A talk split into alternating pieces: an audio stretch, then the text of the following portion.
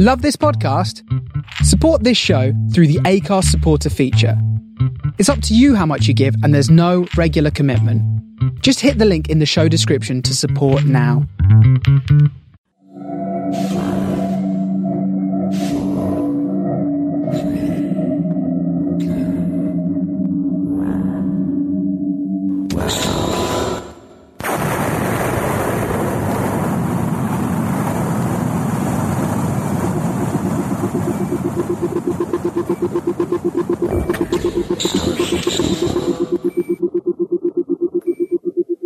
This is the Starship Sofa, show 49. Everybody, welcome, hello, and welcome to Starship Sofa's Aural Delights on a Wednesday night. Hope everyone is fine and dandy.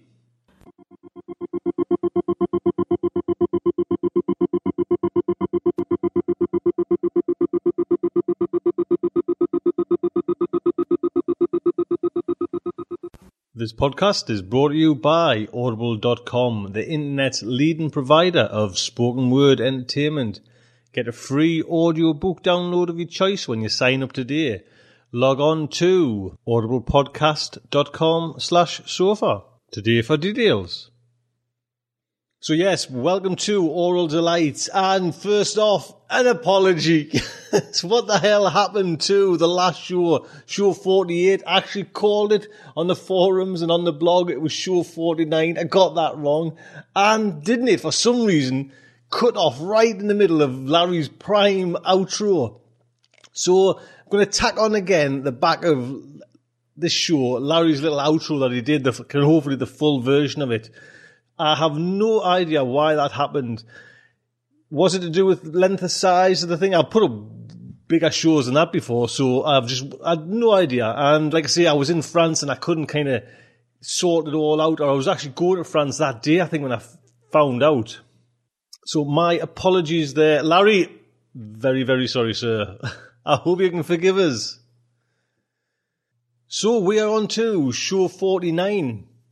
I'm going to stick it up though as show 48 so it kind of looks okay on the on the, the kind of website and everything like that. We have poetry by Mikal Trimm. Flash fiction comes from A. Bertram Chandler. And we have another BRD book review by Sean Keogh. Got our fact by our good friend Amy H. Sturgis. Main fiction comes from a fantastic new writer, one of the hot kiddies on the block, Gord Sellar. So hopefully you will enjoy everything we have to offer.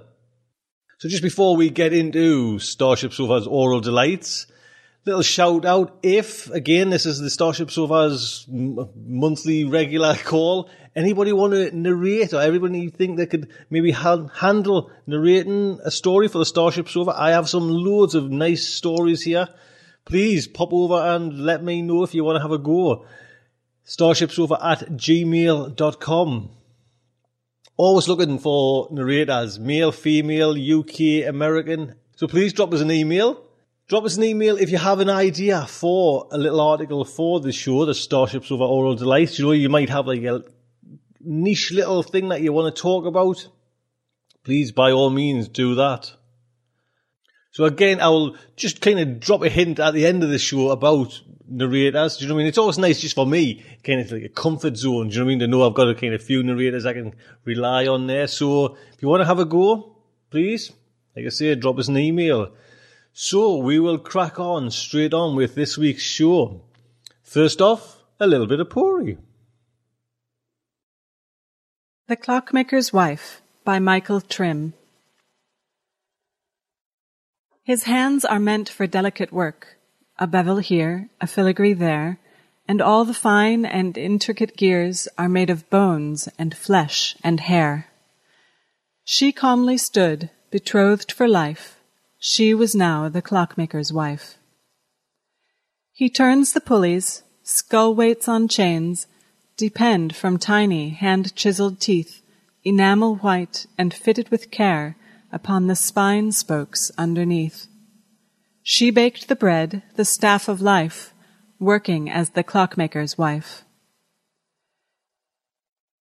He twists the hair in intricate knots, then knits and weaves the calcitrant strands into a gyre, the mainspring is done, he stops and rests his bloody hands. She cleaned the tools, avoiding strife, sworn to be the clockmaker's wife. He works the leather, reticent flesh, that dried and tanned, embossed and inlaid, upon the framework he has begun, becomes the benchmark of his trade. She hunts the victims, wields the knife, born to be the clockmaker's wife. Don't forget, all copyright is Mikal Trimm. Mikal, thank you so much for this. Narration was by our great friend Diane Severson, and Diane has just done Joan D. Vinge story. Look out for that coming soon. Diane, thank you so much. So we come on to Flash Fiction. Flash Fiction today comes from Arthur Bertram Chandler, better known as A. Bertram Chandler. Just a little heads up for Mr. Chandler, born March 28th, 1912, died June 6, 1984, was an Australian science fiction author. He was born in Aldershot, England, and he was a merchant marine officer sailing the world in everything from tramp steamers to troop ships. He emigrated to Australia in 1956, becoming an Australian citizen. He commanded various ships in the Australian New Zealand merchant navies and was the last master of the Australian aircraft carrier, HMS Melbourne. Chandler wrote over 40 novels and 200 works of short fiction. His most well known is for the John Grimes novels and for the Rimworld series, which have a distinctly naval flavour. He won the Ditmar Awards for Best Short Story, The Bitter Pill in 1971, and for three novels, False Fatherland 1969, The Bitter Pill in 1975, and The Big Black Mark 1976. Narration today comes from my good friend, Mr. Dale Manley. Dale, thank you for this. It is really appreciated. So much, sir. Thank you. Again, if you want to drop David an email, please by all means do. Pop over to the front of the website. You will find it there. So, the Starship Sofa and her Aural Delights presents UFO by Bertram Chandler. It was not good flying weather. If it had been any worse, Captain Langren would have decided to ride it out overnight at the mooring mast in the hope that the next day would show an improvement. He had made such decisions in the past. His owners hadn't liked it, neither had his passengers nor his crew. Well, come to that, he hadn't liked it himself. Ever since his appointment to command, he had prided himself on his ability to maintain his timetable the people of Alice Springs, he'd say at least half seriously, could set their watches as his ship passed overhead, whilst the citizens of Colombo could do the same as his nose made contact with the mooring cone. There would be more watch setting at Baghdad, Vienna, and finally London. He was a big man, Langren, solid, apparently stolid, with a tan lined face under his thick gray hair, that could have belonged to a farmer or a seaman as well as to an airshipman. It was the face of a man ever conscious of the vagaries of the weather, always ready to counteract the effects of rain or snow. Rain to him had not been so much of a worry since the substitution of metal skins for the old fabric envelopes, but the accumulation of snow or ice could still cause a dangerous loss of buoyancy. Langren looked out and down from his control room viewports to the harbor, to the great bridge with its suspension cables stretched in a graceful catenary between the twin towers on either shore, the lights strung along their length lending an illusory aspect of frailty. Dusk, the captain thought, was the best time to see Sydney. The street lamps just coming on, the harborside apartment towers randomly illuminating their tier upon tier of windows. On an evening such as this, the wind driven gray veils of rain, the shifting filmy translucence, added their own mystery. The ship shuddered slightly as her turbines drove her north and west through the rising moisture laden wind. But she would be safe enough, thought Langren, as long as there was no turbulence. Lightning blazed in the murky sky ahead. Thank God for helium, sir, said the chief officer who had the watch. Langren laughed. You'd be surprised if you knew how many of our own cloth argued against its use, saying that hydrogen has that much more lift. And then the same people screamed about fire hazard when we started putting heating coils in the helium gas cells. He looked around the familiar control room, at the tried and trusted instruments, at the two coxswains standing at their wheels, one watching the gyro compass repeater, the other the altimeter. There was nothing to worry about except the weather, and it would have to worsen considerably before his continual presence in control was required. Two, as he well remembered from his own days as a watchkeeper, no officer likes to have the old man breathing down the back of his neck all the time. He said, All being well, we shall be over the Alice at 0600 hours tomorrow. Pass the word to the third and the second to adjust revs as required. It's in the night orders. Call me, of course, if we're making too much leeway or if there's any sign of turbulence. Call me at five in any case. I shall be making the usual circuits of Ayers Rock and Mount Olga after we've passed over Alice Springs. He laughed. We have to give the customers their money's worth. According to the Met forecast, said the chief officer, there won't be much to see this time. The monsoon's set in good and proper. We shall see what we shall see, mister, said Langren. He bade the watchkeepers good night and went aft to the observation lounge to have a few words with the passengers before retiring. Here's somebody who can bear me out, cried the fat, florid man sitting at one of the tables with three companions. In all your years in the air, Captain, you must have seen a flying cross. I'm sorry to have to disappoint you, said Langren, but UFOs have always avoided me. Well, there are such things, declared the scrawny, red-haired woman. All imagination, stated the fat blonde. There may be something, muttered her thin husband dubiously. There may be something, agreed Langren. On the other hand, there may not be. He extricated himself from the argument, made his rounds of the passengers, said his good nights, and retired to his sleeping cabin, abaft the control room. He had no trouble getting to sleep. He trusted his ship and his officers. He trusted himself, and knew that he would instantly awaken if there were any break in the rhythmic pattern of the creakings and rustlings of the great dirigible, if there were the slightest faltering in the hum of the powerful gas turbines. He was called at 0500 hours. Some captains he well knew liked to be called about ten minutes or less before being required, but he was not one of them.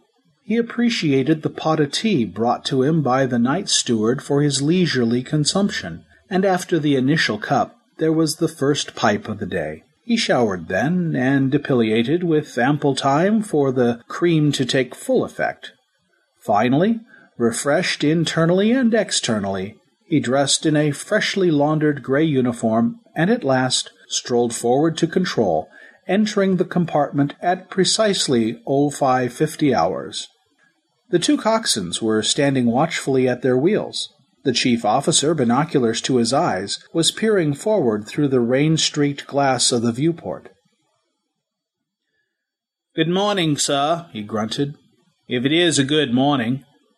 It's the only one we've got, said Langren. They'll be swimming in the Todd today, said the chief officer.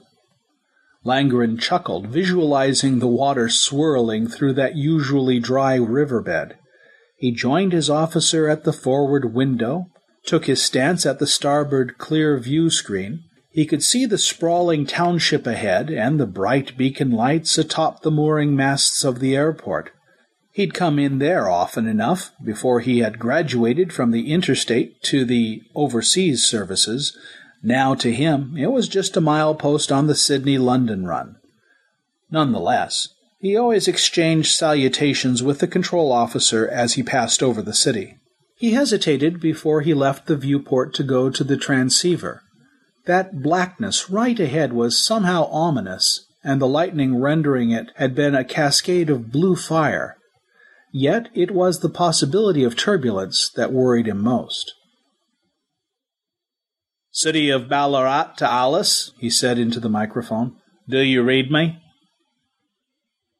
Loud and clear, Captain, came the cheery reply. You're bang on time as usual. How are conditions west of you, Alice? Any turbulence? No, Captain. This is just a dirty great rain depression. All the balloons launched from the stations have been going straight up, although they've had one hell of a struggle against this downpour. Thank you, Alice. Then to the chief officer, You can bring her round for the rock, mister. He heard the quiet order, the helmsman's response, the clicking of the gyro repeater. As he turned away from the transceiver, Lightning blazed about the ship and brush discharge flared and crackled from every metal fitting in the control room. His heart almost stopped as he felt the wrench. He thought, God, she's breaking up. But she was not, he realized. He should have felt relief, but the dread, the somehow irrational dread, persisted. She was sliding through chaotic darkness at an impossible angle, through and across the normal dimensions of space and of time.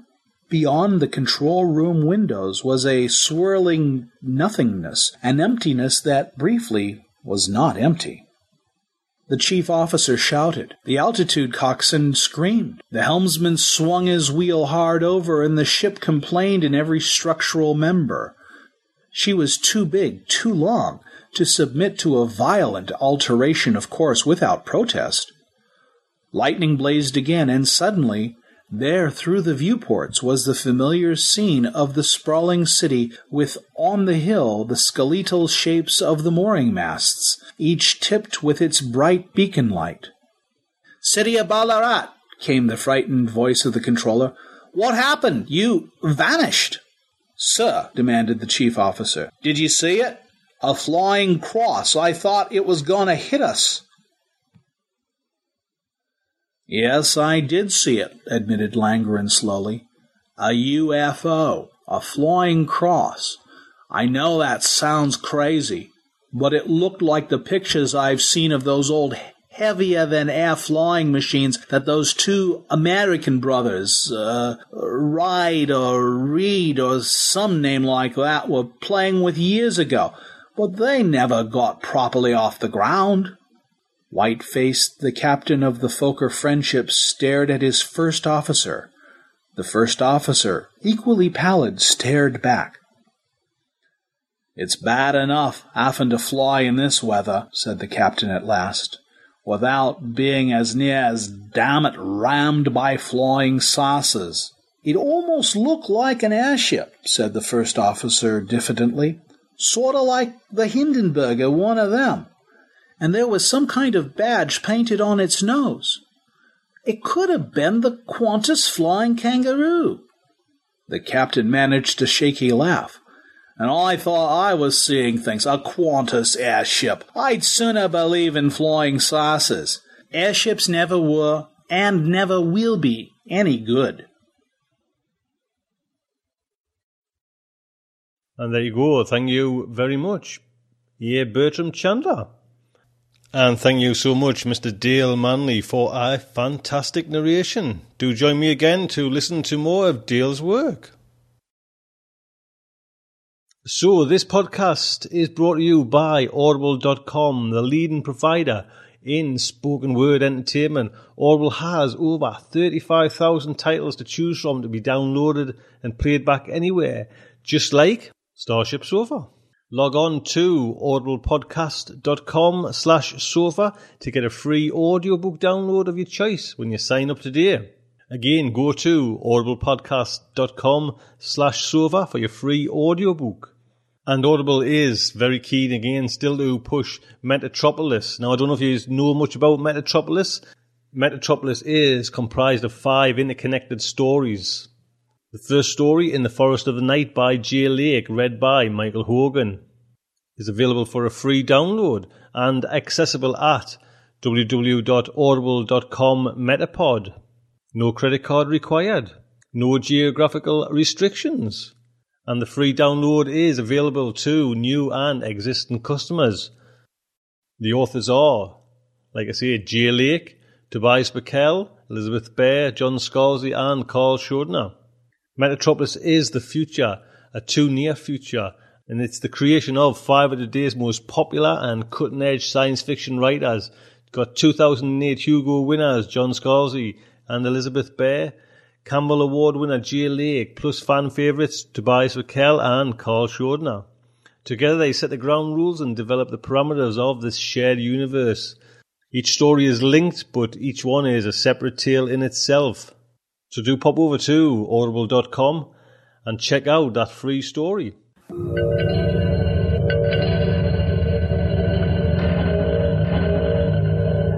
So it's time to invite Mr. Sean Keogh over onto the sofa and for him to deliver one of his beardy book reviews. Sean, sir. Hello, and welcome to another Beardy Book Review. This time I'd like to talk about a series of books that have been out for a little while, although the latest was only published in 2005, so it is fairly recent. Altered Carbon, Broken Angels, and Woken Furies by Richard Morgan. They contain some fairly amazing ideas. Imagine a world or a universe where neurotechnology has advanced to the point where your memories and thought processes, everything that makes you you, can be downloaded and stored in a small electronic device called a cortical stack embedded in your upper spinal column. You can effectively back up your personality, your entire mind, on a regular basis. So if your body wears out or gets damaged, you can have your cortical stack removed and inserted into a new body. This provides a form of immortality, at least for those who can afford it.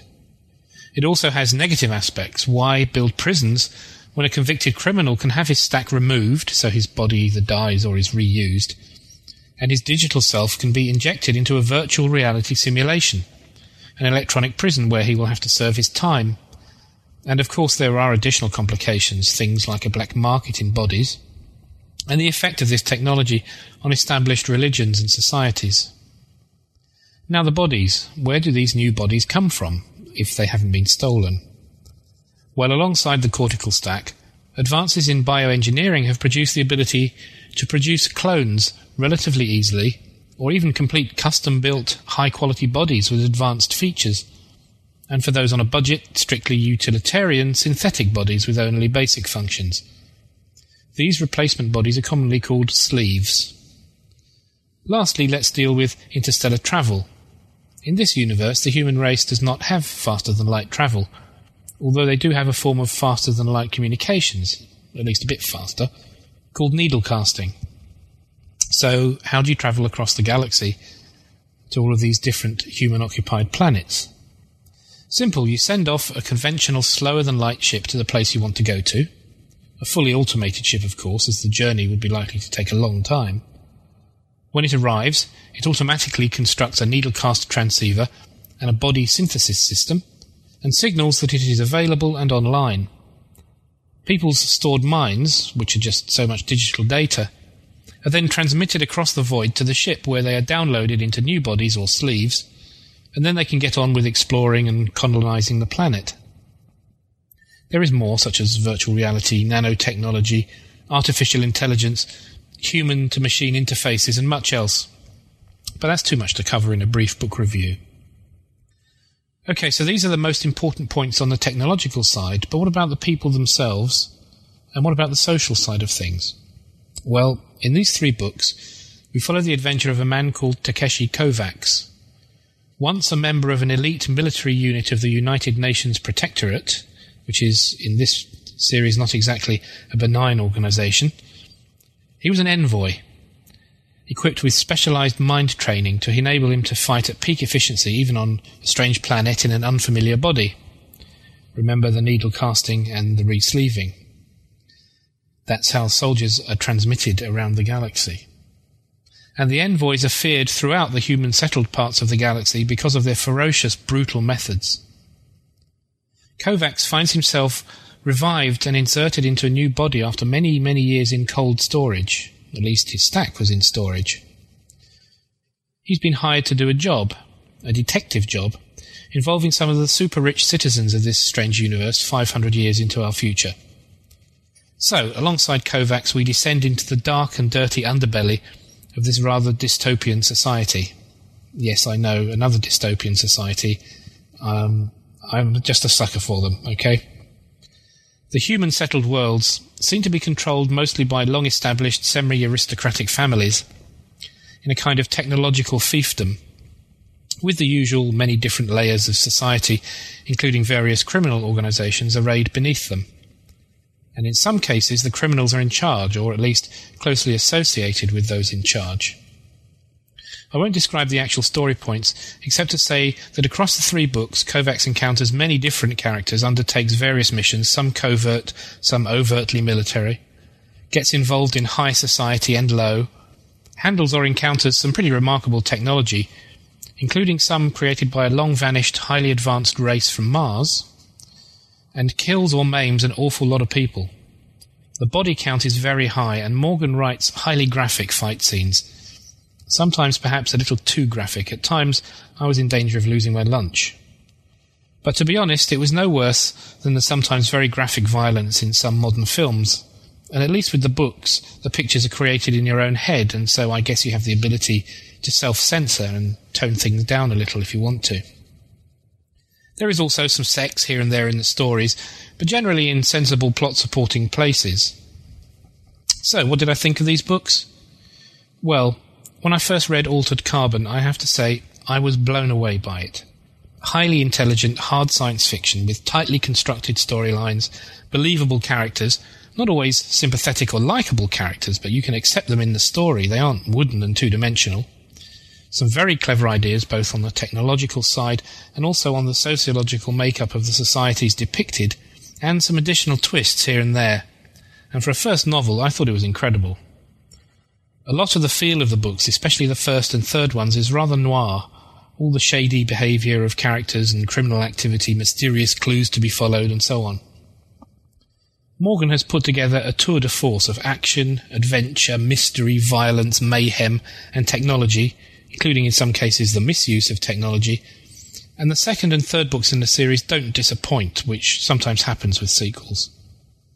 Highly recommended, and on the Beardy review scale, I'd give the series as a whole an 8.5. It would have been a 9, but some of the violence was perhaps just a bit over the top. I'd suggest that if you can get hold of copies of these books, they've all been out in paperback for a while now, you do so and prepare for a damn good read. Thanks for listening. I'll be back again soon with another Beardy book review here on Starship Sofa. Sean, thank you so much. Do keep them coming. So now we come on to a firm favourite of Aural Delights, Miss Amy H. Sturgis. Amy, what have you got today? Hello there. Today I would like to look back into genre history to talk about a specific magazine. Well, not exactly a magazine, but one issue of the magazine. Okay, not really one issue of the magazine, but one section of one issue of a magazine. But trust me, it's fascinating stuff. I recently was reading The Arkham Sampler which was published in 1948 and 1949. There were eight issues altogether. And I came across something I knew I had to share with Starship Sofa listeners. The Arkham Sampler was published by Arkham House Publishers and edited by August Derleth.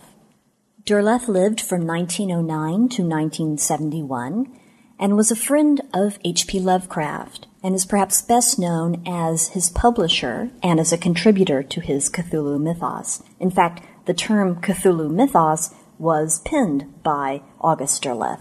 Lovecraft never used that term. Because Lovecraft was not widely published during his lifetime, after his death, August Derleth and his fellow friend, Donald Wandrei, got together and created Arkham House Publishers. Arkham taking the name from H.P. Lovecraft's fictional town of Arkham, in which was Miskatonic University, the fictional school, and in which many of Lovecraft's works were set. In 1948, Arkham House Publishers launched the Arkham Sampler, which, as I said, ran for eight issues and was mostly focused on works of fantasy and horror. But In winter of 1949, there was an all science fiction issue. Today, this issue reads like a who's who. There's reprinted work by Jules Verne, new work by A.E. Van Vogt, Ray Bradbury and Clark Ashton Smith, reviews by Fritz Leiber, just a tremendous volume. But the thing that interests me most is the opening symposium that leads off this all science fiction issue. It's called A Basic Science Fiction Library. And of course, by its nature, it's referring to a basic science fiction library in the year 1949. For this issue, August Derleth composed a dream team of science fiction minds to weigh in on their top 20 books that they believed every science fiction reader should have in his or her personal library. It just makes my mouth water to think of the terrific lineup that he got. For example, he brought together six well-known authors of science fiction stories, Dr. David H. Keller, Lewis Padgett, P. Schuyler Miller, Theodore Sturgeon, A.E. Van Vogt, and Donald Wandrei. Also professional magazine editors, including Sam Merwin Jr. of Thrilling Wonder Stories and Paul L. Payne of Planet Stories, as well as special editors like Everett Bleiler, who compiled the exhaustive checklist of fantastic literature, and A. Langley Searles, editor of one of the best of the fan magazines at the time, fantasy commentator. Derleth also invited two well-known science fiction aficionados to give their opinions as well, Sam Moskowitz and Forrest J. Ackerman. So put together, this really created a great slice of the genre at the time. The only people missing from the party were John W. Campbell of Astounding Science Fiction and Raymond A. Palmer of Amazing Stories, both of whom were invited to participate but chose not to do so. I found it really fascinating to go through and see what books received the most votes from these participants, and so I thought I'd run down the list. Some of these will be instantly familiar to you, but others might not, and so I thought I'd also pick out a couple that were perhaps lesser known today and give a little information about those. So, without further ado, what books did the participants choose as the most important components of a well-read science fiction fan's library in 1949. The first place received nine votes, and I don't think anyone could really argue with this. It's Seven Famous Novels by H.G. Wells. Pretty much one-stop shopping for the best science fiction by Wells. This particular omnibus edition included The Time Machine, The Island of Dr. Moreau, The Invisible Man, the War of the Worlds, The First Men in the Moon, In the Days of the Comet, and The Food of the Gods. Okay, fair enough there. In second place, with seven listings, were two books. One was Last and First Men, a story of the near and far future, the 1930 classic by Olaf Stapledon. Tony has already discussed this book in a previous episode of Starship Sofa, its unprecedented scale as it describes the history of humanity from the present across two billion years and 18 human species. A fascinating novel that is still well known and read and taught today. The second was Brave New World, the 1932 novel by Aldous Huxley, which is probably familiar to a lot of science fiction fans the dystopian satires set in London of the year 2540. Certainly that book is still well known, read, and taught today, and in fact Ridley Scott is in the process of making a new film based on the novel. Three books came in tied at third place with six votes each from the participants. The first was The Short Stories of H.G. Wells, just proving that guys in 1949 really loved H.G. Wells. Okay, he deserved it, and still does. The second was an anthology called Adventures in Time and Space, edited by R.J. Healy and J.F. McComas. It was originally published in 1946. The good news is that it was re-released in 1977 by Ballantine Books, so it is possible to find a used copy without having to go and sell all those ace doubles you have lying around the house in order to afford it. It really is an impressive collection bringing together stories that originally appeared in pulp magazines, mostly but not exclusively astounding science fiction. And all of the works in it are now considered to be classics. Just to give you an idea, I'll go down a few of the works that are included in this 997 page anthology. Robert Heinlein's Requiem, John W. Campbell's Forgetfulness, Henry Kuttner and C.L. Moore's The Proud Robot, A.E. Van Vogt's Black Destroyer, Alfred Bester's Adam and No Eve, Isaac Asimov's Nightfall, Anthony Boucher's QUR. You get the idea. The other work that came in at third place is also one that Tony has mentioned before in a previous episode, and that is Slan by A.E. Van Vogt, which was originally serialized in Astounding Science Fiction in 1940 and subsequently published in hardcover in 1946. The story of a fictional race of super beings. Two books tied for fourth place with five votes each. The first is The World Below by S. Fowler Wright. Now, this one may have fallen off the radar a bit, so I thought I'd pause for a moment and discuss it. It's a novel that was first published in 1929. And as Sam Moskowitz says, it is pretty much as close to fantasy as science fiction can logically go. It's dark work and a really interesting one concerning a man who travels 500,000 years into the future with the aid of a time machine. There he comes across a race of beings that are intelligent and furry, called the amphibians, and with their help, he goes through the planet and is eventually captured by super intelligent beings called dwellers who direct the destinies of that world. Forrest Ackerman compares it to Last and First Men because of the sheer scope of the storytelling. This is big, epic stuff. A.E. Van Vogt also voted for this and pointed out that it's unusual for its view half a million years into the future. The other book in fourth place is another anthology, Strange Ports of Call, which was edited by August Derleth, the same editor of The Arkham Sampler, and it was first published in 1948. This anthology drew from a more diverse background than Adventures in Time and Space, and also pulled more heavily from the weird fiction tradition, part of which naturally evolved into a strain of science fiction. Strange Ports of Call drew on works from Blue Book, Amazing Stories, Weird Tales, Science and Invention, Astounding Stories, Coronet, The New Review, The Black Cat, Thrilling Wonder Stories, Wonder Stories, Comet, The Saturday Evening Post, Collier's Weekly, and Planet Stories. So you can see there quite a varied background. And let me tell you, if I had this volume to curl up with on a rainy afternoon, I would be one happy camper. Listen to some of the stories included.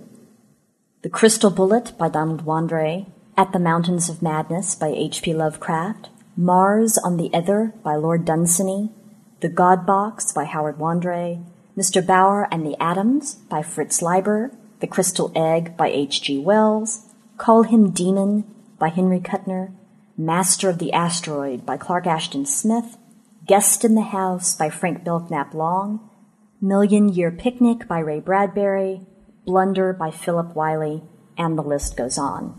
Very impressive. Last but not least, in fifth place, each with four votes from the participants, were four different novels. The first was To Walk the Night by William Sloane.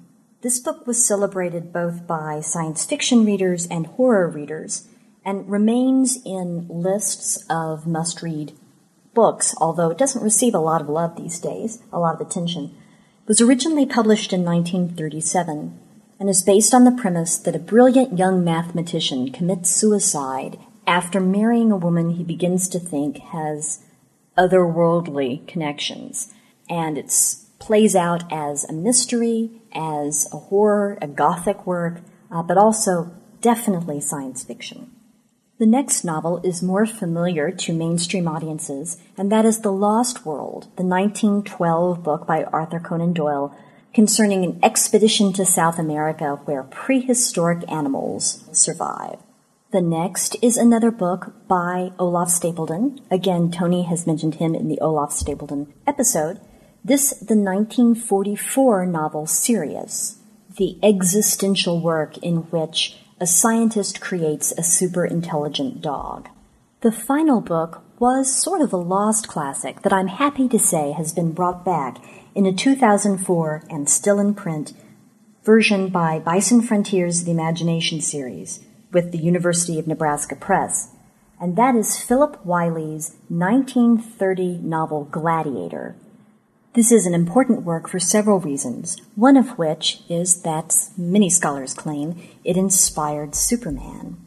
I should also mention Philip Wylie wrote some other important works, including When Worlds Collide in 1933 with Edwin Balmer, which did inspire the comic strip Flash Gordon, and the classic 1951 science fiction novel The Disappearance, which deals, among other things, with issues of gender and sexual orientation.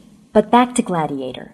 The story concerns a scientist who creates a serum that he hopes will make mankind better by granting humans the strength of an ant and the leaping ability of a grasshopper.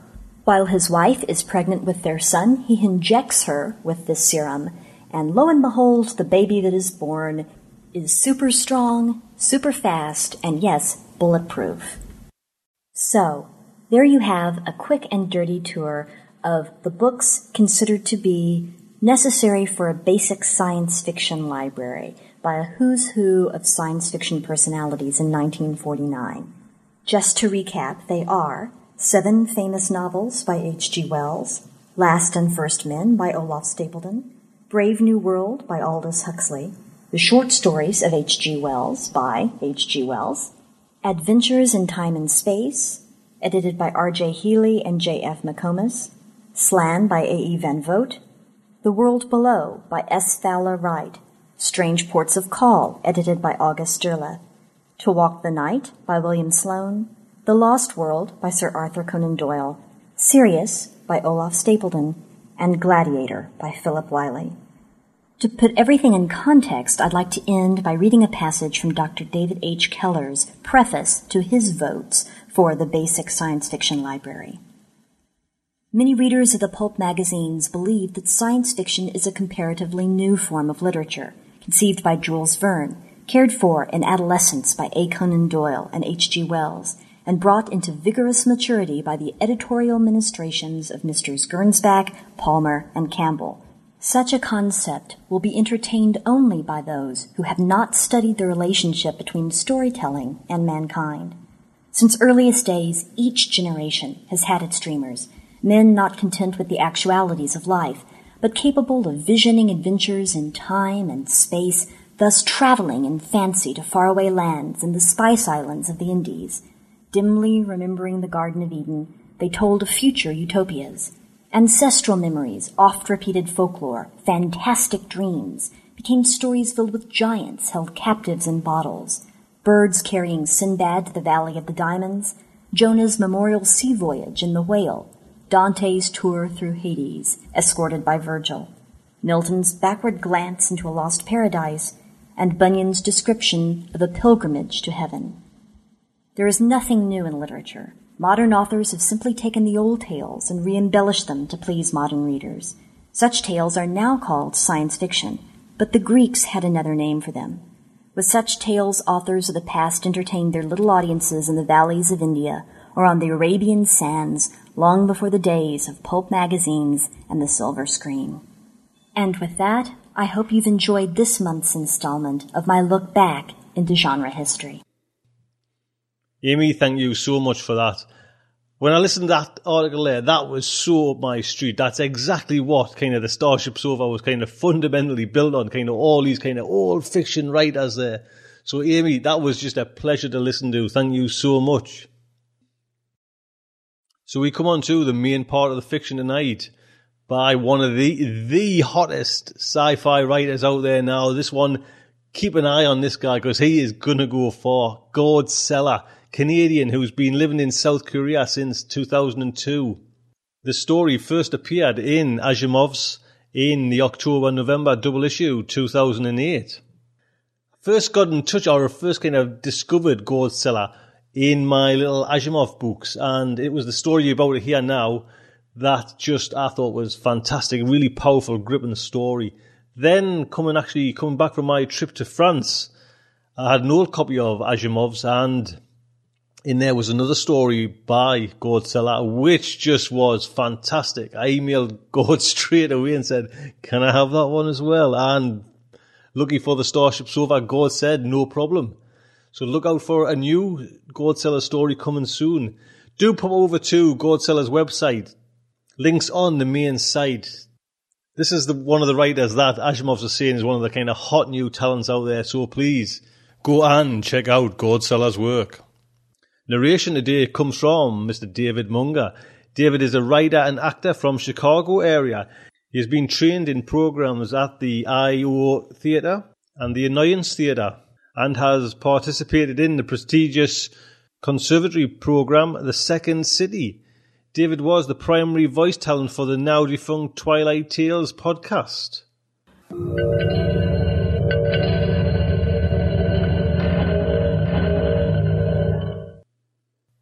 So the Starship Sofa is proud to present Dhuluma No More by Gord Sellar. What I wanted was to catch the slate gray of the ocean and the pale forlorn bergs floating in it, to capture that coldness and distance that haunted everyone here, but especially the Mozambicans. But the gentle pinks and oranges of the toner choked sunrise kept growing, deepening, and I couldn't drive it out. They were ruinously stunning, those rich hues brought out by all the gunk pumped into the atmosphere. It was the kind of scene amateur photographers had been snapping every sunrise and sunset since the first big stacks had gone online. Useless to me. I was still fiddling with the bug cam settings, jumping from one feed to the next, when Ngunu found me. Beautiful, isn't it, Mr. Illingsford? he said. With that accent of his, I couldn't tell whether he was aiming for sarcasm. Yeah, but we don't want beautiful, I said, without removing my cam goggles. I left a couple of the nearby cams running in case he said anything interesting. We want the gray and cold. It's a psychological effect. Pretty landscape lessens people's empathy. They'll think, what's so bad about Africans having to flow comb here? I gestured east toward the Greenland coast, its majestic glacial cliffs imposing bergs floating in the foreground. That's beautiful, they'll think when they look at that. People won't see dying glaciers, just white majesty. White majesty, he echoed with an ironic laugh, and handed me a plastic mug of coffee. Black. No sugar, I figured. Bitter. A little burned, probably. Thanks, I said, and sipped it. I was right. I sipped a little more, watched the brightly colored tugs all around hurrying after bergs, slowly chugging them off to some hydro tanker. Around us, parka clad Africans hurried about the deck of Ngunu's tug, yelling to one another in Portuguese and Kiswahili. How'd you and your men get into ice salvage, Ngunu? I tried not to sound too impatient. It wasn't just my curiosity. Making a documentary is storytelling and I had only a vague idea of what story I'd been hired to tell. Ngunu just smiled and said, What do you mean? I bought a permit, my friend, that's all. It's good because there aren't many good business open to people like us. It was a non answer, and he knew it. I caught myself searching his face for those other long ago faces of his. The shell shocked kid, an abandoned child soldier who'd been found in a ditch and brought to the clinic cot in the Lichinga refugee camp. That was the face I remembered best, the one I'd snapped a shot of that had ended up on the cover of Time. My most famous photograph, and probably the reason he'd offered me this gig. It had turned 11 year old Ngunu into the world's most raging guilt trip for almost a week. Or the angry young man I'd seen on the CNN World webcast in Singapore, with his angry, intense eyes staring out of the hotel's wall-sized display at me, cajoling his fellow Mozambicans to rise up and crush the government man, the natural gas and deep oil miners, the Chinese and American and European mosquitoes sucking Mozambique's blood away. We must rise up, my brothers, be men, and smash them, how I'd squeezed Laura's hand when I heard him and said, Oh my God, it's the kid, my time cover. I saw traces of those other Ngunus, but he was so much older, calmer, quieter. Where has your rage gone? I foolishly wondered. You know what I mean, I said, shaking my head. You were a general at twenty. You've got powerful friends. You could be president of Mozambique someday if you want. So why are you salvaging eyes with these kids? Ngunu exhaled a thick draught of steam and closed his eyes for a moment. Without opening them, he said, President, of what? Have you seen what's left of my country these days? It hasn't rained in eleven years. Anyway, what good are presidents? He opened his eyes wide, intense. I was glad I'd left my cams running. They get to skim a little money for a while, but they always have to die. Bang! One night. Heart attack. It's never really a heart attack, though. Bang! Ngunu said, slamming his hand onto the railing of the tug, and he looked across the sea to the west. Me, when I die, it will be for something worthwhile. Then he smiled. Okay, I said, and decided to change the subject. So what are we doing now? Looking for a big berg? Today? Ngunu said, staring off at the other busy tugs. No. There's something happening big up north. Today we will go north. The men were wary. Each refused to give me a tour below decks but a few of them were friendly enough. One old trick of the trade helped. I'd lock the controls and get someone else to wear my cam goggles during the interview. That way, they relaxed enough for me to coax decent interviews out of a couple of them, the ones who spoke English. Rafael Locondo, especially. He was first mate, a close friend of Ngunu's from way back, and his story had been downright moving.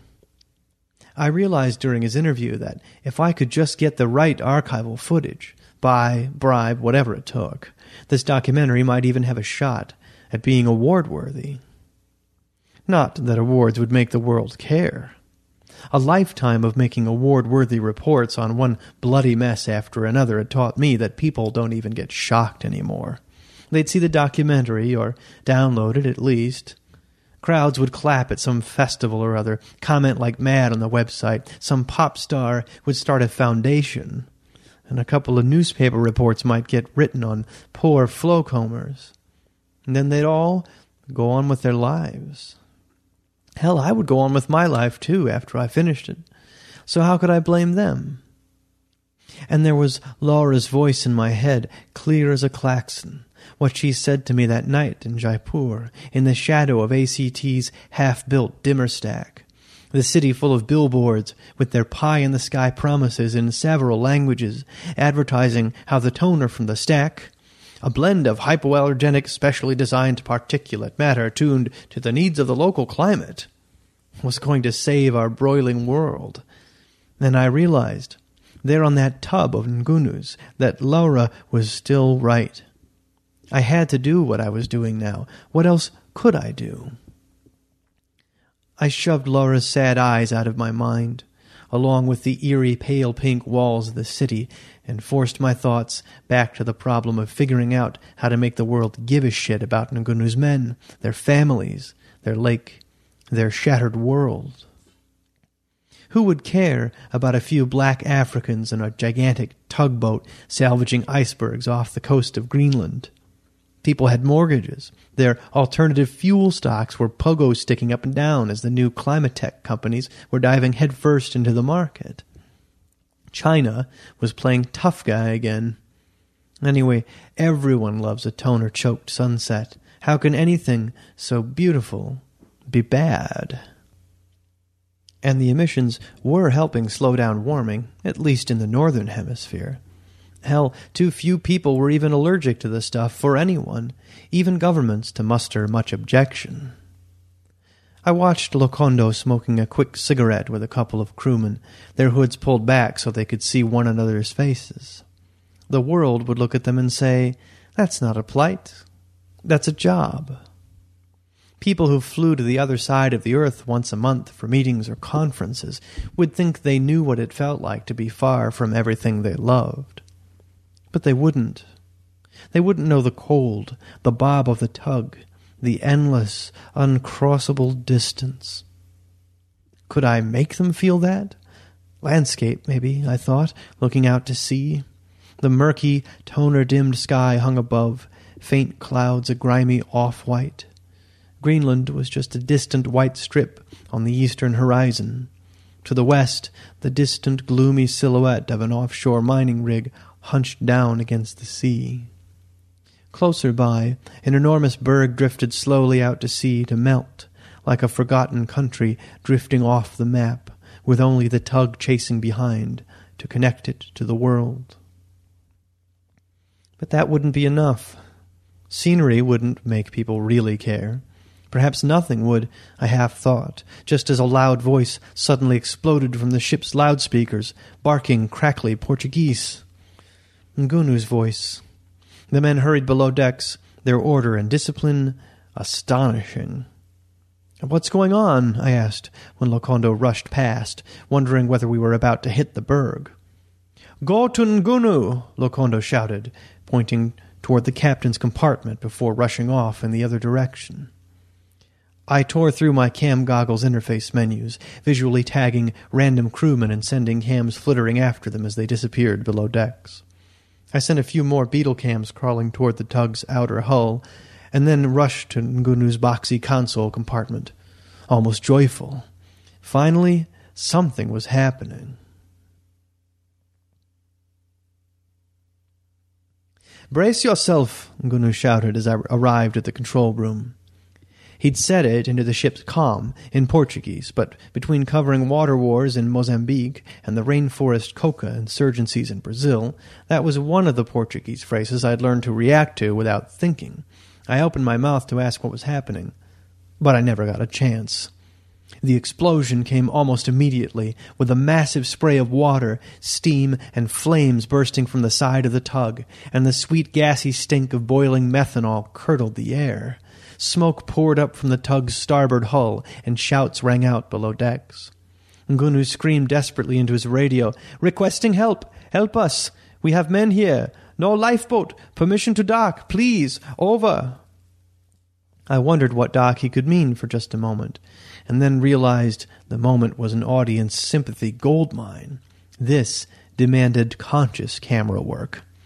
I cycled through cam views in my left goggle, keeping my right eye on the running capture of Ngunu as best I could, but what I saw in the left goggle distracted me. The men below decks were still yelling, but the scene was far from chaotic.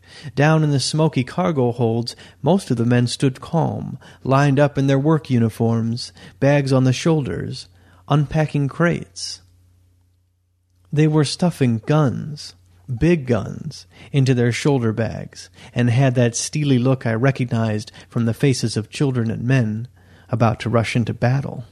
The same look I'd seen on Ngunu's face on TV years ago, demanding a revolution. Ngunu must have seen the shock on my face, in my staring eyes.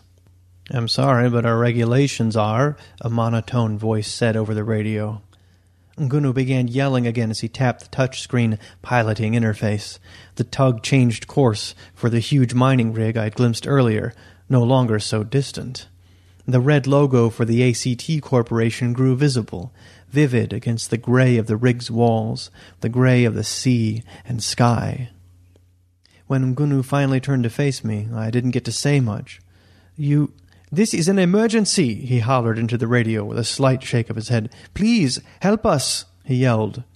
But he kept those calm, blazing eyes of his steady on mine, even as the cloud of black smoke thickened behind him. His gaze did not soften during the long silence that followed. He saw the questions in my eyes, but he did not answer them. He just watched me, listening, the radio mic in his hand. Finally, the guy in the rig responded. Permission granted, the poor bastard said.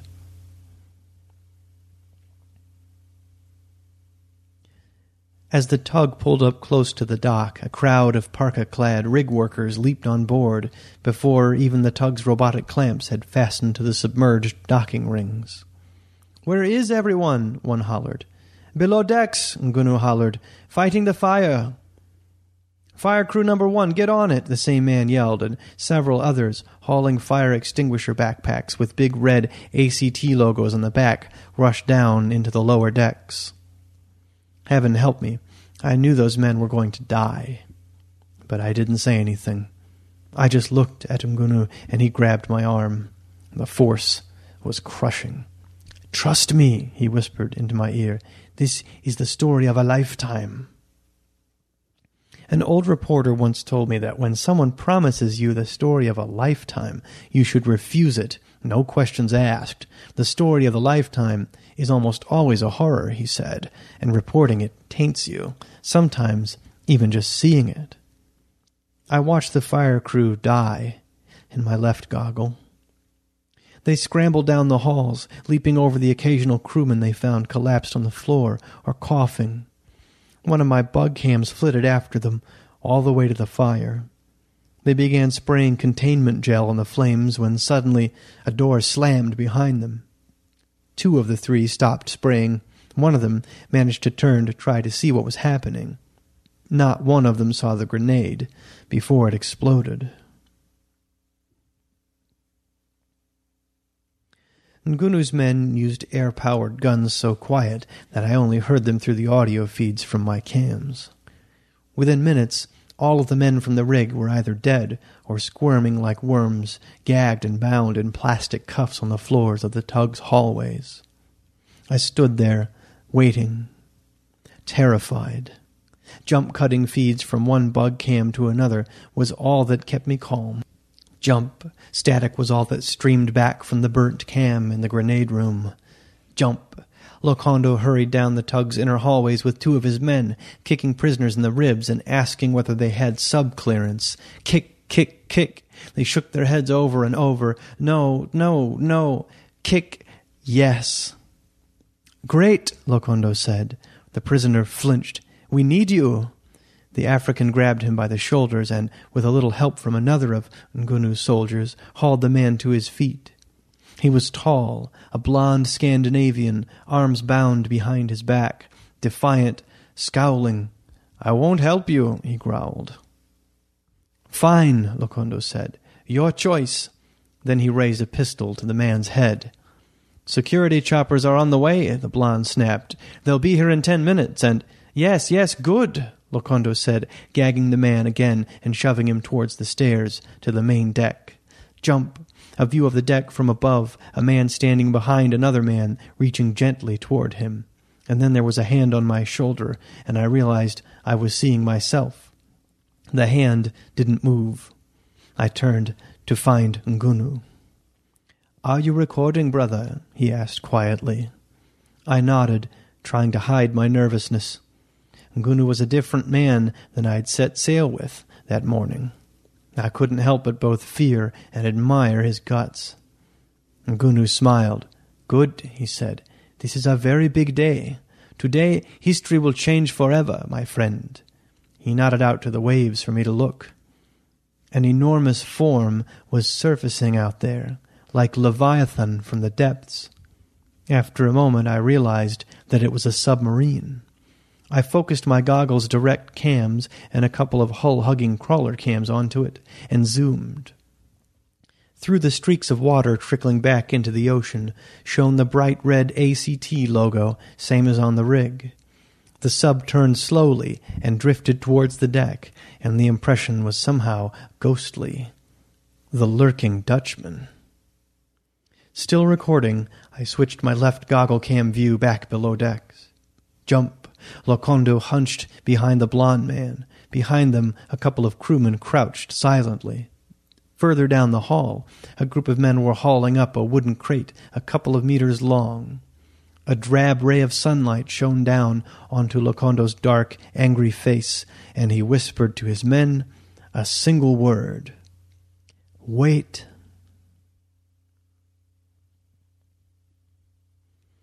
It took less than a minute. Once the sub's ramp clanged down across the gap and on to the dock, the hatch hissed open. A couple of muttering, rumple suited young men, just assistants, emerged bearing briefcases and computer gear.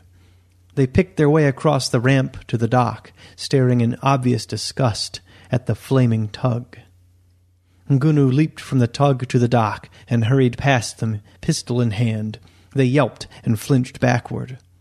When I hurried up onto the dock after him, they dropped their equipment and retreated to the rig facility's main entrance, staring at me with terror in their eyes.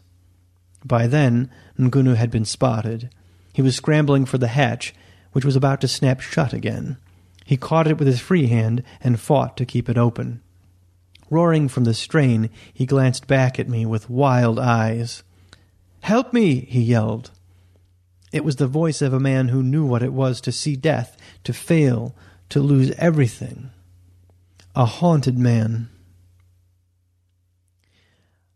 I did. Whether it was panic or hope, or perhaps it was sympathy, I don't know. Maybe it was all of them at once. As I ran over, I thought, oh my God, I'm going to go to prison for this. Yet there they were, my hands clinging to the lip of the hatch, dragging it up. There was my voice, shouting, drowned out by an awful, familiar shriek. It was a sonic weapon. I felt bile rising in my throat, my guts going watery. I fought to hold on longer. Didn't have to. Ngunu gritted his teeth, rammed his pistol through the crack in the hatchway, and began shooting. The hatch swung suddenly open, hard, and knocked me back on my ass. There I stayed, in shock, not even bothering to jump cut through different cam views. Ngunu's men, many now in army fatigues with cheap Singaporean automatics cradled in their arms, grenades sprouting from bandoliers like a harvest of deadly fruit, poured along the dock and onto the sub, straight into the open hatchway. Even running, they seemed so orderly. Passing with his blond, gagged prisoner at gunpoint, Locondo smiled and nodded. Ngunu beamed at me. Then I realized that I'd crossed over from filmmaker to accomplice, terrorist, criminal.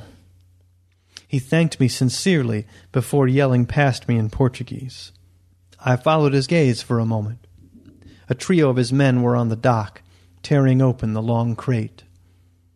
The shooting inside the sub continued for many long seconds, followed by a chorus of screams and yells. I switched my left goggle to the cam flittering above the tug and saw myself sitting there, staring dumbfounded at the open hatch as the last of Ngunu's foot soldiers rushed through it. On the dock, the men had affixed electromagnetic clamps of some kind to the sub's hull and were hauling something long and heavy from the crate. It was riveting.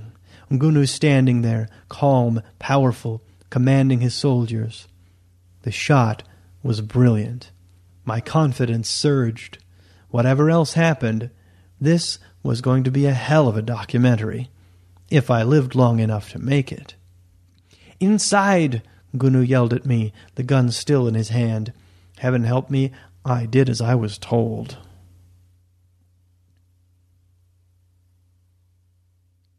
Now, now, my friends, the hull is fine, Ngunu hollered at the chattering, terrified men and women. We are using rubber bullets. We are not as stupid as you think, ah? They were a mess, these terrified suits, crouched on the floor, hands on their heads, and mascara smudged. Tears and sweat ran down their faces, shock eyed and stunned. Their broken phones and smashed net gadgets were piled in one corner. Ten enormous security thugs lay slumped on the luxurious red carpeting. Some were bound and gagged, others dead. I sent cameras flitting and crawling about the cabin, scanning each and every face. A few were vaguely familiar, rich, famous Climatech people, Europeans mostly. Mr. Follesdal, Ngunu proclaimed, as if welcoming an old acquaintance. Please get up. The suits turned, staring at an older bald headed man crouching among them, and something clicked in my head. Halvor Follesdal, the CEO of ACT, the world's biggest climate control tech venture, the inventor of the dimming stacks, clogger of the skies. When Follesdal didn't move, one of Ngunu's men stepped in among the crowd and hauled him to his feet.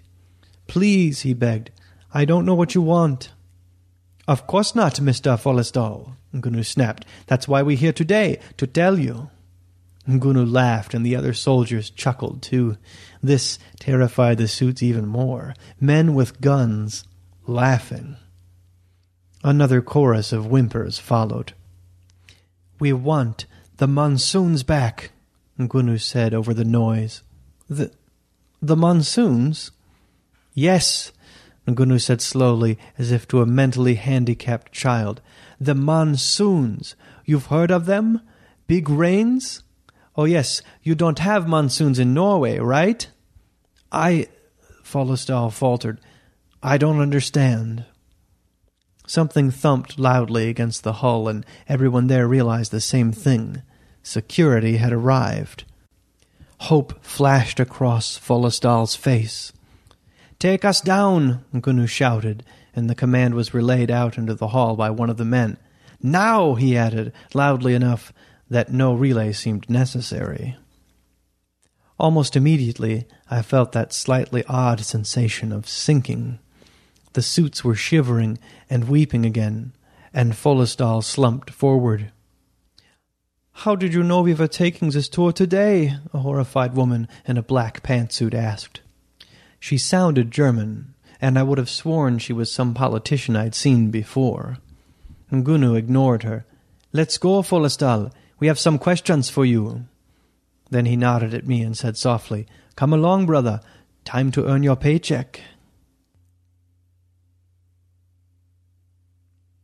I've never heard of this Agrabi fellow, Follesdal said, shaking his sweaty, shiny pated head. Ngunu faked his surprise badly. Really? Tunisian scientist, lady, not a fellow, used to work for you. You sued her and ACT's a big company. Many people used to work for me. He coughed, looked at one of my cameras, and added, But anyway, she's wrong. There's not a shred of evidence that the sunlight filtering achieved with our toner emissions have any effect on patterns of precipitation, but we know that they have achieved a significant contribution to stemming the tide of global warming that threatens us all. He sounded like he was rattling off ad copy, evasive and nervous. It was bizarre, maybe a stress reaction, but great footage. Now, if you'll. The more you lie and change the subject, the more dog shit my cameraman has to cut. Ngunu snapped, his face radiating photogenic rage, broken and defiant all at once. I watched, rapt through my goggles. Everyone knows about the link between your toner stacks and drought. Dimming the sun is fine, it slows down the warming, but you killed the monsoons. Everyone knows that. That's not proven, Follesdal insisted. The evidence is too scanty and controversial. Then why did you cancel the stack projects in Australia? Ngunu shouted the word why so harshly that even manic Follesdal flinched. And why did the monsoon stop completely after the big stacks in Spain and France and Morocco were finished? You can't blame that on. Agrabi says it's the toner that it gets into the clouds and reacts with the water, bleeds out more aerosols and gases that cause the water to condense differently, so it rains less often. So you can keep the clouds big and reflective, especially with the local blends coming from the stacks south of the equator. She showed me studies, many studies, and computer models, Ngunu said. She's a scientist. We have scientists too, Follesdal grumbled. Before Ngunu could snap at him, I said, Yes, in your pocket. Half of them are the same bastards who worked for Big Oil thirty years ago. Nobody trusts them, and you know it. Follesdal frowned hard, clearing his throat to speak. I didn't let him. As far as the majority of the scientific community is concerned, I said, the toner stacks have brought drought to Africa. Isn't that so? That's a baseless overstatement, Follesdal said. Ngunu lifted his pistol, aiming it at the CEO's heart, and ground his teeth. Follesdal eyed the gun and raised his hands a little. Uh, yes, some scientists think that. Some? Ngunu cleared his throat, tensing the hand holding the gun very slightly. I zoomed in carefully on Follesdal's face to keep the gun out of the videos. Hands down! Quit lying, Ngunu said, moving the gun closer to Follesdal's chest. I almost smiled then. After all those years looking for a way to make businessmen quit lying and admit the truth, and here it was, really so very simple. I almost wished I'd thought of it before. Follesdal frowned and lowered his hands. Okay, many respected scientists blame it on our stacks, but others say it's mostly the atmospheric salting pumped out by Sodion International or Aeroclimax stratospheric gassing program. We're not the only company working in the dimming industry. We're competing with dozens of a soft click. The safety on Ngunu's pistol. Follesdal nodded. But yes, there may be some evidence of possible significant undesirable side effects apparently caused by the particulate emitted by our toner stacks. Follesdal sighed dramatically. Look, no solution's perfect. I don't see you Africans giving up fossil fuel based industrialization. What are we supposed to do? There's a price for saving the world. Where is this world you saved? Ngunu said, lowering his gun. When I was a little boy, we had schools in my country. I went to a school built for us for free by a Chinese oil company. We asked our teacher whether the toner stacks would save us. He said yes, of course. Told us to pray for you. Now we don't even have a country left. We have millions dead. Ngunu leaned forward, his voice suddenly quiet, focused as the point of a needle as he spoke. I can see them right now, looking at me, asking me, When will the rain they promised finally come? You said the rain would come again next year, or the year after. It's been thirteen years now. Lake Nyassa is gone. Gone. The fish are gone. What fucking world have you saved? All your bastards have given us is Dhuluma. Do you even know what that word means, Dhuluma? Ngunu asked, his whole body tense, barely containing what he felt. Rage. I realized it was surging through me, too. I'd forgotten how it felt to want to strangle a man with his tie or beat his head against a wall and roar at him. I couldn't remember what Dhuluma meant, but I wanted to crush Follesdal's throat over it. It's Swahili. It means injustice, Ngunu snapped, and then went silent. I recognized the word suddenly. It had come into widespread political use when I'd been in East Africa during the freshwater wars. Anxiously, I asked Follesdal, assuming ACT's Eurasian and North American stacks are shown to be responsible for the droughts in Africa and Latin America, what is the company going to do for the affected countries? Follesdal swallowed quietly. I need to discuss that with our legal advisers before, he said. Come on. If it's your fault, what are you willing to do? The gun jabbed deeper into Follesdal's chest. I suppose, he said, we would clean it up. But that will never be proven. Ngunu cleared his throat and raised the pistol again, drawing back one fist. He's right. Even though it's true, we'll never have enough proof. But that doesn't matter. We've got another solution. He hesitated for a moment and then turned to me and said, Cameras off. When I nodded that they were off, he slammed the grip of his gun into the man's face.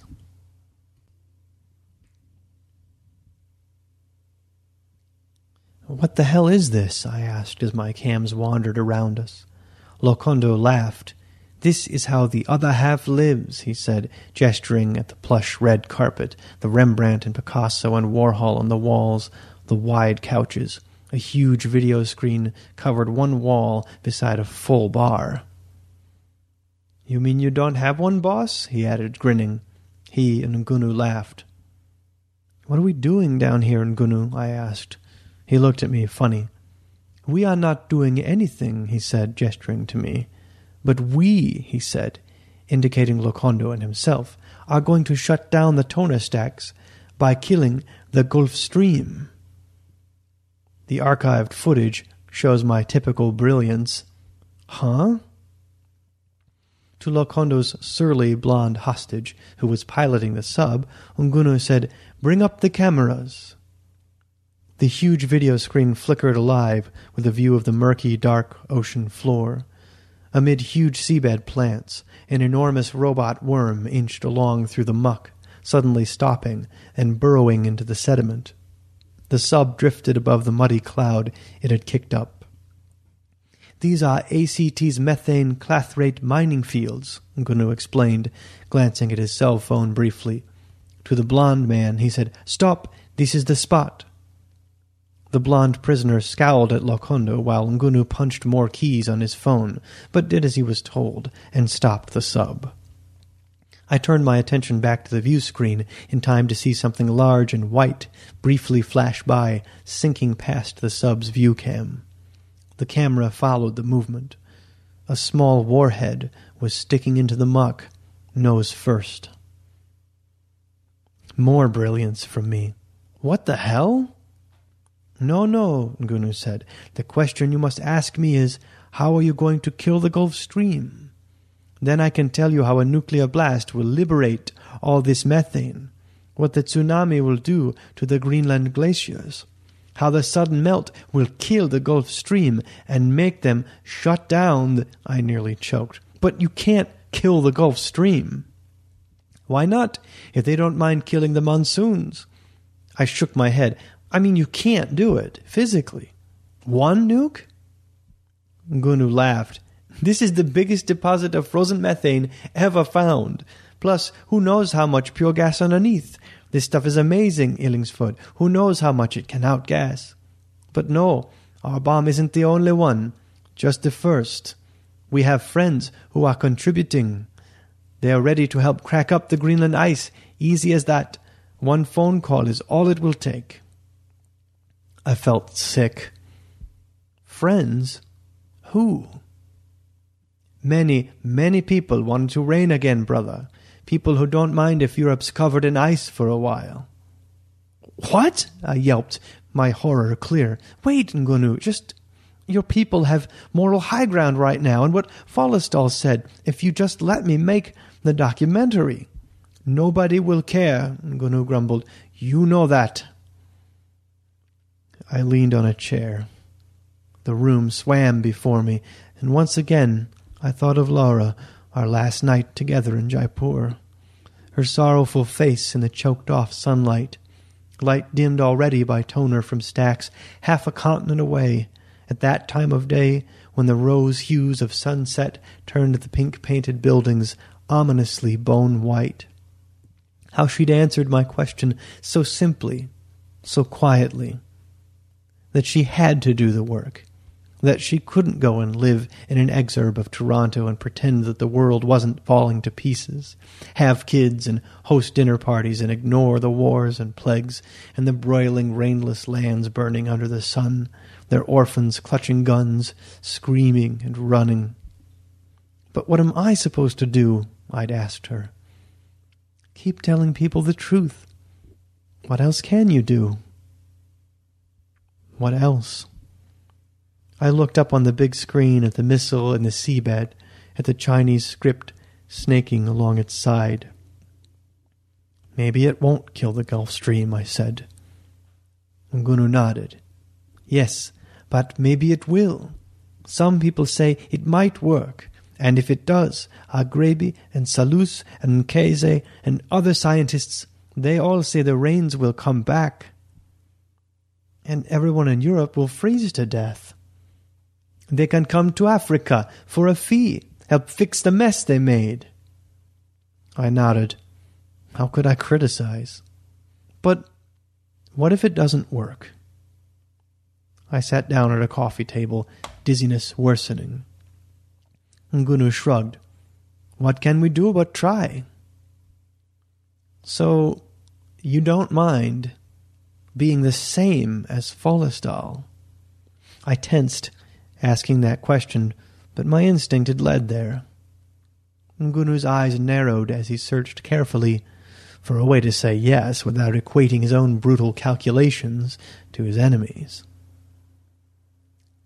Talk to me, I said after a moment, not wanting whatever well crafted excuse he would formulate. Maybe there's another way, one that doesn't require so much more Dhuluma. Ngunu looked at Lokondo, fear on his face, and in his eyes I could see the other faces staring at him. Everyone he'd ever loved, everyone he'd ever known. Children who would have played on the shores of Lake Nyassa and grown up to farm fish in those waters, who'd become soldiers instead. Old men who should have been sitting around drinking Tusker lagers and telling big stories, but had thirsted to death by the roadside instead. His mother, tears on her dry cheeks. The dry bed of Lake Nyassa. The gunfire, the dust storms, his father's blind eyes, all his dead brother's whispering voices. Just talk to me, I said. Please. We have footage of Follesdal admitting fault. There are new laws up on the books now ecological harm regulations, corporate liability. I think we can force ACT to rehabilitate Lake Nyassa, to re stimulate the monsoons. Maybe we've already won. And there he stood, gun in his hand, looking at me with those eyes, the same eyes I'd photographed in that clinic so many years before, afraid, angry, tired. He exhaled slowly. What good can talking do? he said. But he sat down at the table in front of me. I smiled with relief. I almost laughed for joy, thanking Laura silently, and checked my cameras. To this day, I don't know what happened then, except somehow I knew exactly what to say next.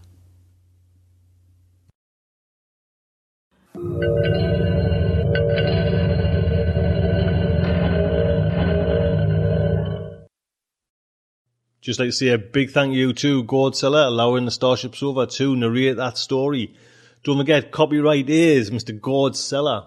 Please don't go out there, as you know, pinchy pinchy, selly selly. Just like to say a big thank you to David Munger for a fantastic narration. David, it is so appreciated. Thank you very much. So that wraps up Starship Sofa's Aural Delights for the night. Hope you enjoyed it. Do join me Saturday when hopefully I will be doing a gonzo style show on my trip to France.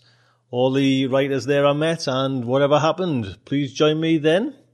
Don't forget, narrations. If you want to do a narration for the Starship Sofa, please get in touch with me, starshipsofa at gmail.com. And if you want to, so important, keep this Starship Sofa running, donations are much appreciated. Two ways you can do that. Just drop a donation. Go onto the main website and use the button. and also, if you want to do participate in the monthly program, you get a free audio show as well. £2.50 monthly donations. I just like to say thank you very much. And don't forget, if anyone wants to listen to Lawrence Santoro's outro that was cut very, very short last week, it is tacked on the back of the outro music to this show. So, apologies once again. But until then, I would just like to say good night from me.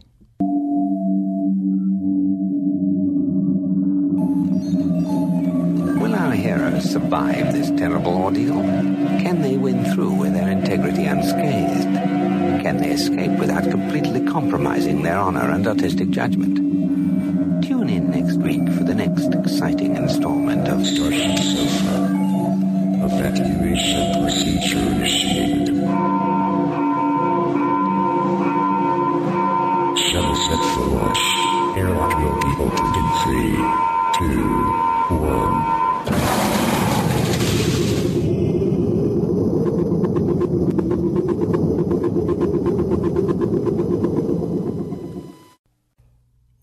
Welcome back. I hope you enjoyed the play.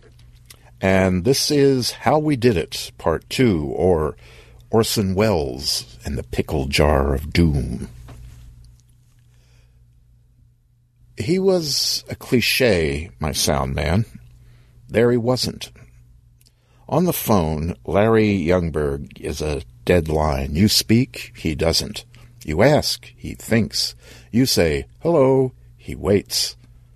Are you there, you say? Uh huh, he breathes. What, you say?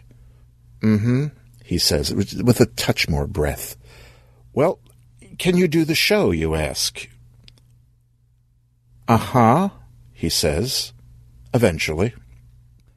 Now, this is the guy who is going to save my ass. He's going to perform the technical magic that will bring the World Horror 2002 radio theater production of Larry Santoro's adaptation of Gene Wolfe's The Tree Is My Hat into the world's full hearing. To recap, I had lost my audio guy, my chum Dave Fell, to a work conflict. Oh, cripes. Okay. So the tree is my hat has nobody to do the live multi-mic mix for the audience. It has no one to do the live effects, not a soul to record the thing. Add to that, I know nothing about technical level sound, so I can't do it. I don't have the equipment to do it. I don't know how to ask intelligent questions about how to do it. We are screwed. Now let's back up. I have my kitchen sink script version of Gene's wonderful story. I have a cast. The concept for a cast, anyway. It would not, in fact, be an ensemble until the performance on Saturday, April 13th, 2002. That evening would be the first and the only time actors, musicians, effects people, and engineers would be together with an audience at one time to do the show. I had a disc with bits of sound Dave and I had rounded up, tweaked, and burned.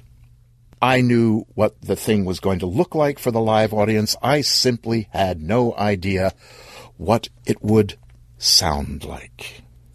Now, you have to figure how a show sounds has got to be important for radio drama, right? Right, you'd be. And I did not have the aural image of the show. Not yet. I got a break.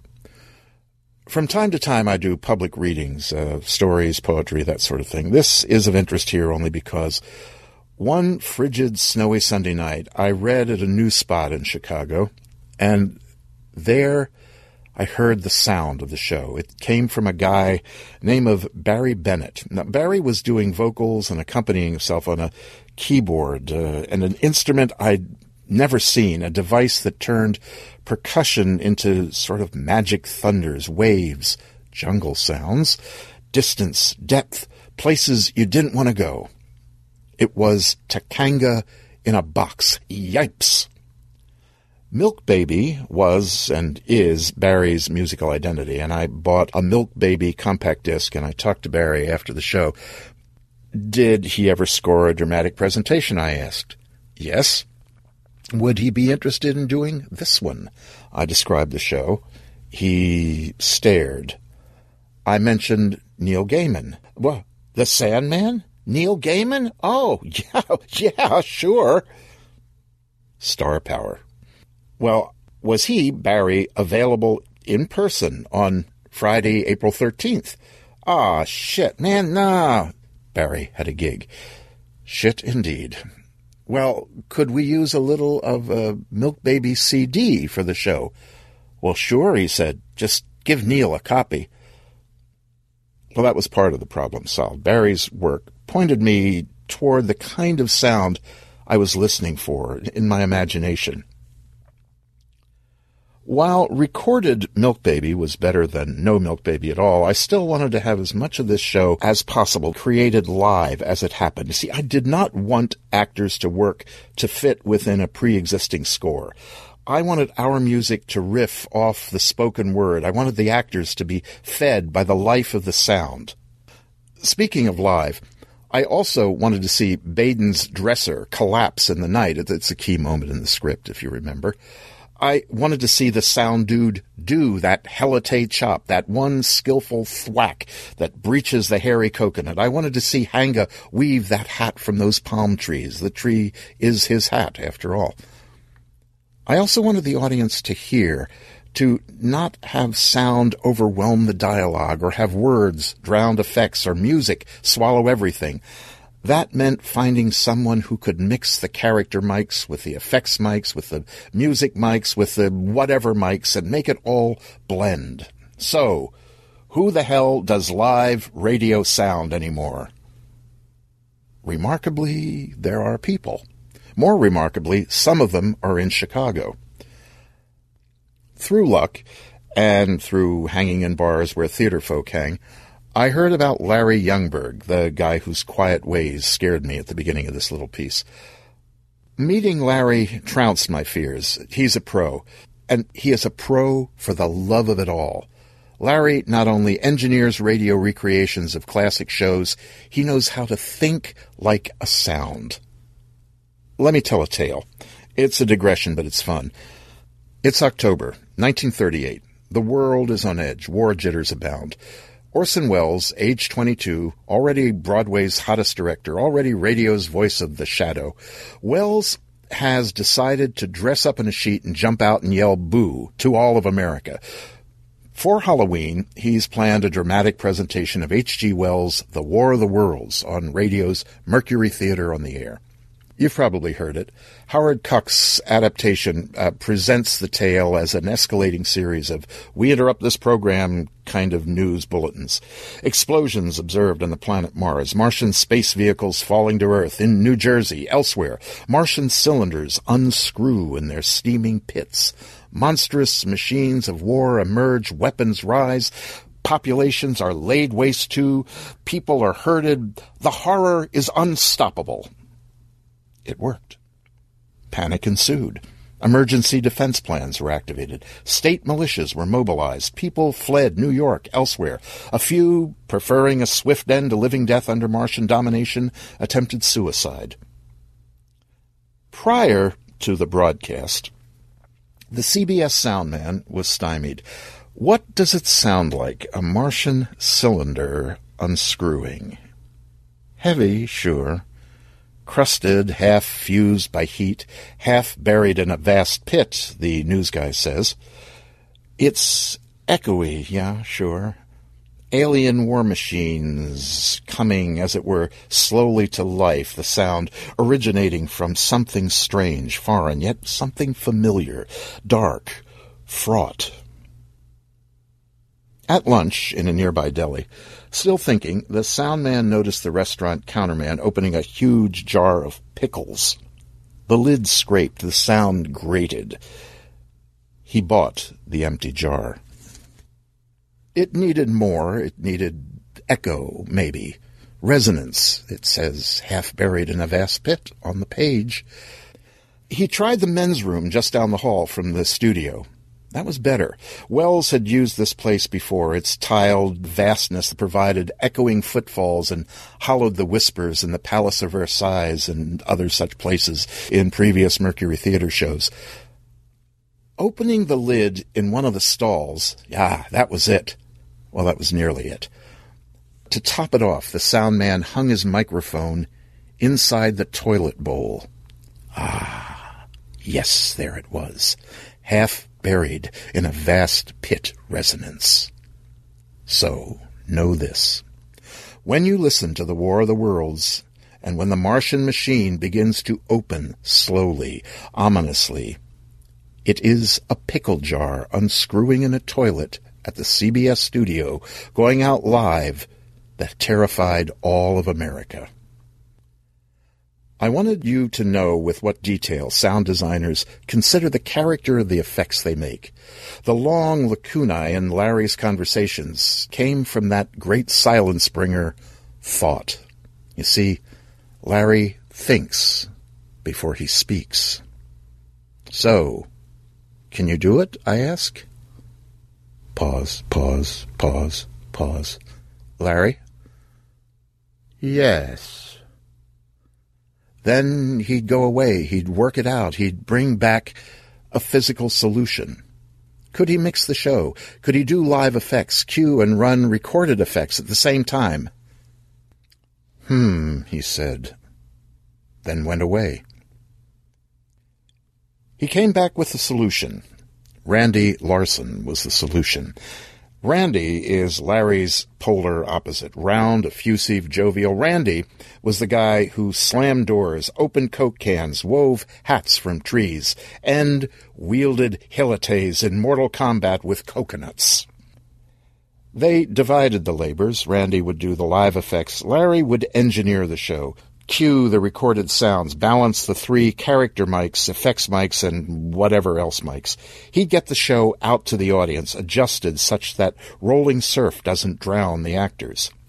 And between them, they had the mixers, mics, CD players, wind machines, door frames, crash boxes, all the tools of the old, old trade. He didn't have a helite, but, well, I was in rapture. In the meantime, I rehearsed with the Chicago cast, me filling in for missing actors, gods, females, males, whatever. And I was still wishing recorded music was fine, but I wanted someone to do ambience, create and riff on the living reality of the actors, actors who were there in the moment in front of the audience. Then there was Eric. Through some of her film contacts, a friend of mine put me onto an organization of sound and music creators who work locally in theater, film, and other performance media. I contacted them and they recommended I talk with a guy named Eric Leonardson. When I heard Eric's CD, Radio Reverie in the Waiting Place, the show's full sound envelope fell into place. Eric created music on a homemade, I don't, uh, what to call it. Eric calls it a springboard. You'll have to picture this. Uh, a three foot length of, say, two by six. Through either end, eight inch eye bolts protrude. Between these iron loops, he stretches springs, rubber bands, various sounding, stretchy things, and when stroked with a cello bow or plucked or struck, they resonate Onto the wood may also be attached various hard wood or metal tongues. When beaten, they vibrate. On the long side of the board, he sometimes attaches an old oven rack. Yes, an old oven rack. Sometimes a coffee can lid, and when struck, plucked, bowed, beaten, these also make interesting sounds. And that's it. A contact microphone is epoxied beneath the thing, and then the, the, line of that is run through an amp and a mixer, and electronics are added. They shape and shade the resulting sounds. They introduce echo, loop, reverb, whatever. And in performance, Eric rests the instrument on an aluminum walker. How to describe the springboard sounds? Well, I don't have to because you've heard it. Uh, Call it a clockwork theremin, a 19th century synthesizer. Like thunder and darkness in the air, like drowning in a whirlpool. It's music from a place we've never been, and a perfect complement to Mil- Milk Baby's recorded score. Google Eric Leonardson. Go, listen to his MP3 files. I called Eric. I asked shyly, hoping, uh, would he let us use some of his work? Oh, yeah, well, sure. You see, though, I was hoping.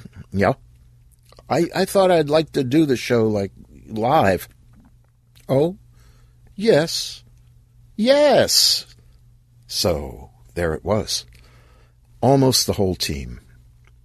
Then another friend, Richard Engling, a, a writer friend, had asked me to do a reading from his latest novel, Jazz Beast, at the convention, and he wanted me to read a section to a drum accompaniment, which he would provide. Drum, I said. Drum? Well, tit for tat, buddy. I'll do yours, you do mine, okay? And there we were. Gene's team. Eric came to a read through at my place. He jammed on the words. We talked. I explained some of the ideas, the concepts. He worked out a few riffs. We altered them, founded ways of building on them. We gathered again, all of us who were in Chicago at Eric's studio on a Saturday afternoon one week before the con. We ran the show, ran recorded and live effects. We had Richard's drums, the live music blended with recorded Milk Baby and the actors, me voicing in Neil's, Trish's, and our singers' parts. After two runs and a few cuts, remember the mantra, under an hour, under an hour, we had the thing where it needed to be. It was under an hour, and it was spooky, and I think chilling, and I know it was quite lovely. It was Gene's world come alive. Oh, by the way, Randy and Larry, they found the helite. They'd thought through the sound of a blade cutting through. First hard coconut husk, then soft, damp interior meat. They built a sort of wooden vise to hold a large apple. Above the apple, they clamped an eighth inch slice of wood. They tried various kinds of wood as a dully honed piece of strap iron whacked down through the strip and into the apple. Pine it was, I believe, that sounded most like coconut husk. Listen to the performance again coconut husk, wet coconut meat, one hard thwack. At the con, on the day of the show, we worked for two hours with Neil. We ran through the two women's parts for Liz Manville Greason, the singer, and Trish Kasich just before showtime. And in an incredible streak of luck, Gahan Wilson became available to do the introduction. So that is, in fact, the real, genuine Gahan Wilson you hear at the beginning. Listen to it. Uh, listen to the whole thing again, if you like. Near the end, Trish has this blood curdling scream as the shark god. Oh, you know, you've heard it. She screams loud. It wasn't until that night, Trish didn't tell me until afterward, that that was the first time she'd ever had to scream anywhere for any reason. Well, she did good. So did everyone. And thanks for listening.